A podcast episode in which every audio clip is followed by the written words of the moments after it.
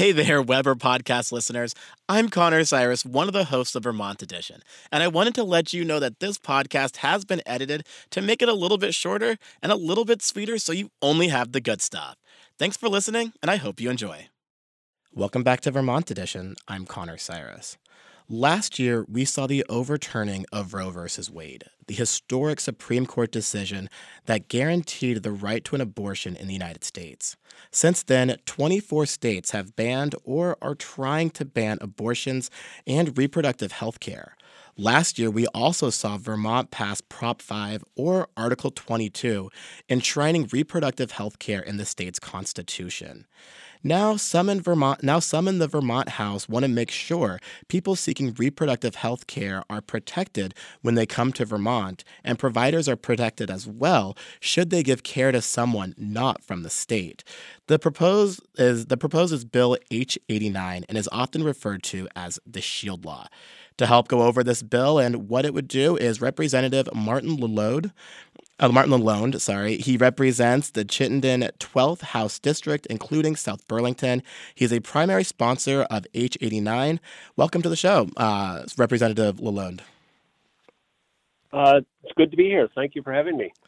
Now, Vermonters overwhelmingly supported Article twenty-two, sometimes called Prop five, that enshrined protections around abortion and related reproductive health care in our state's constitution. And yet, here we are in a new session with a bill about reproductive health care. What does this bill, H eighty-nine, do?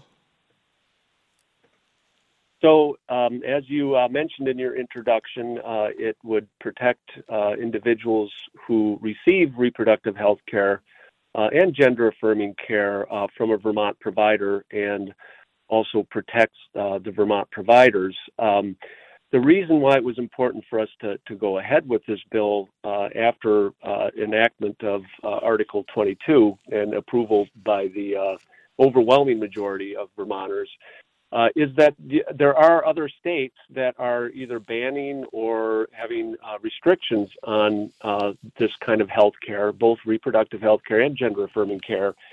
And they're reaching, uh, potentially trying to reach beyond their state borders uh, to, you know, if they have a resident uh, who travels to Vermont or receives health care from a Vermont provider, Uh, they may try to hold uh, both that individual, uh, anybody that helped the individual, and the Vermont provider either civilly and sometimes even criminally liable. And we want to uh, shield uh, our providers and, and the patients and their helpers uh, from that kind of potential liability.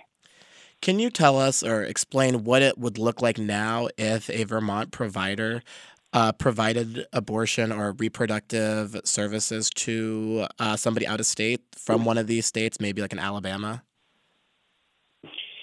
Uh, yeah, sure. Um, so without this law, uh, if uh, in, in Alabama is a, a good example, they have actually a, a law that would uh, hold anybody uh, criminally liable uh, for providing uh, gender-affirming health care uh, to a minor. Um Uh, so, but they, they also have various restrictions on reproductive health care. So let, let's actually uh, set up a little scenario that uh, let's assume we have a Vermont provider uh, who uh, offers uh, service via telehealth uh, and, and has uh, an individual in Alabama and helps that individual Uh, with either obtaining uh, the medicine for a medicated abortion, let's say, Uh, or perhaps that individual uh, obtained the medication from uh, the black market or from uh, India or Mexico, which is where a lot of people have to go to to,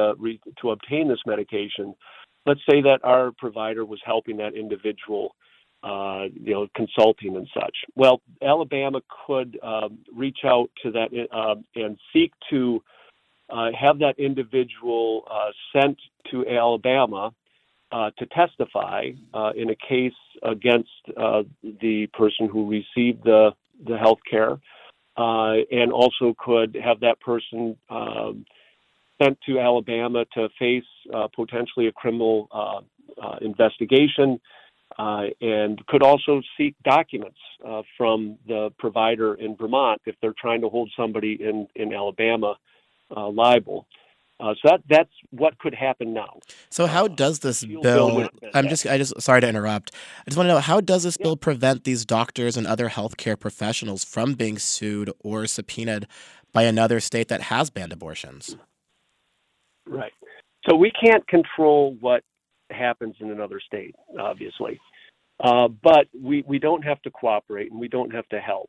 So Uh, we, the, the bill, if it goes all the way through uh, the process, uh, would say that we would not honor, uh, our courts would not honor a subpoena seeking the testimony or documents from a provider in Vermont.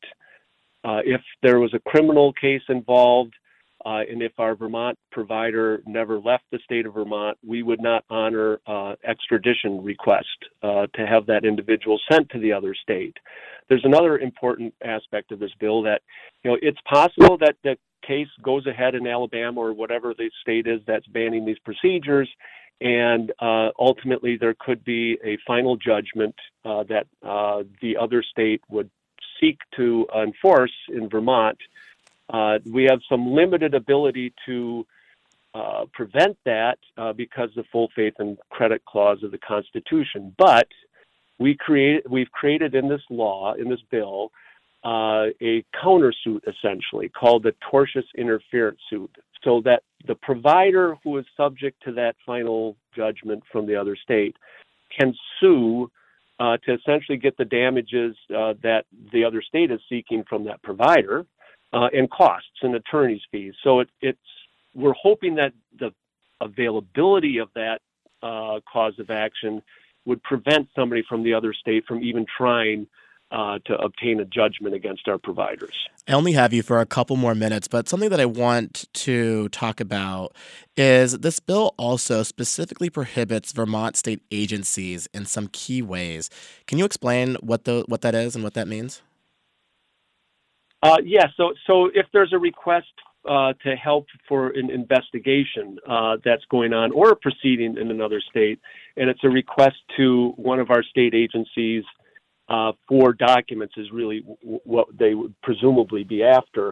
Uh, this we, we provide in this in this uh, bill that we would not uh, have our agencies comply with those requests if it's related to uh, what we call an abusive litigation, which is litigation or an investigation uh, that is seeking to deter or sanction or prohibit our individuals, our providers, uh, and our patients that we come to Vermont from receiving reproductive health care or gender-affirming health care.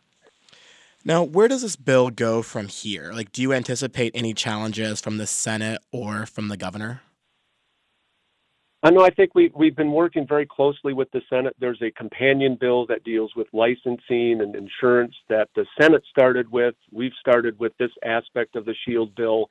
I think when these these will all come together for a comprehensive protection, or as well as we can protect our doctors uh, in Vermont. Uh, we had a very strong vote uh, in the chamber, in the House. one hundred thirty people uh, voted for this bill, uh, only thirteen against.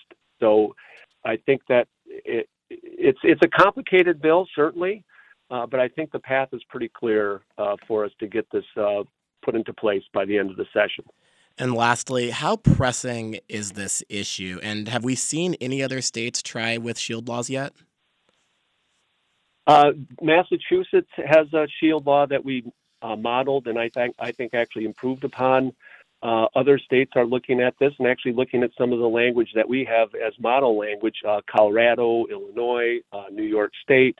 Uh, so a number of states are doing this. Um, whether it actually has Uh, been put into practice where somebody from another state has sued an individual in Massachusetts, I don't know that that has happened yet. And again, hopefully that doesn't happen because the SHIELD law is there. That's Representative Martin LaLonde. Uh, he represents the Chittenden twelfth House District. Representative LaLonde, thank you so much for joining us today and giving us your expertise. Thank you.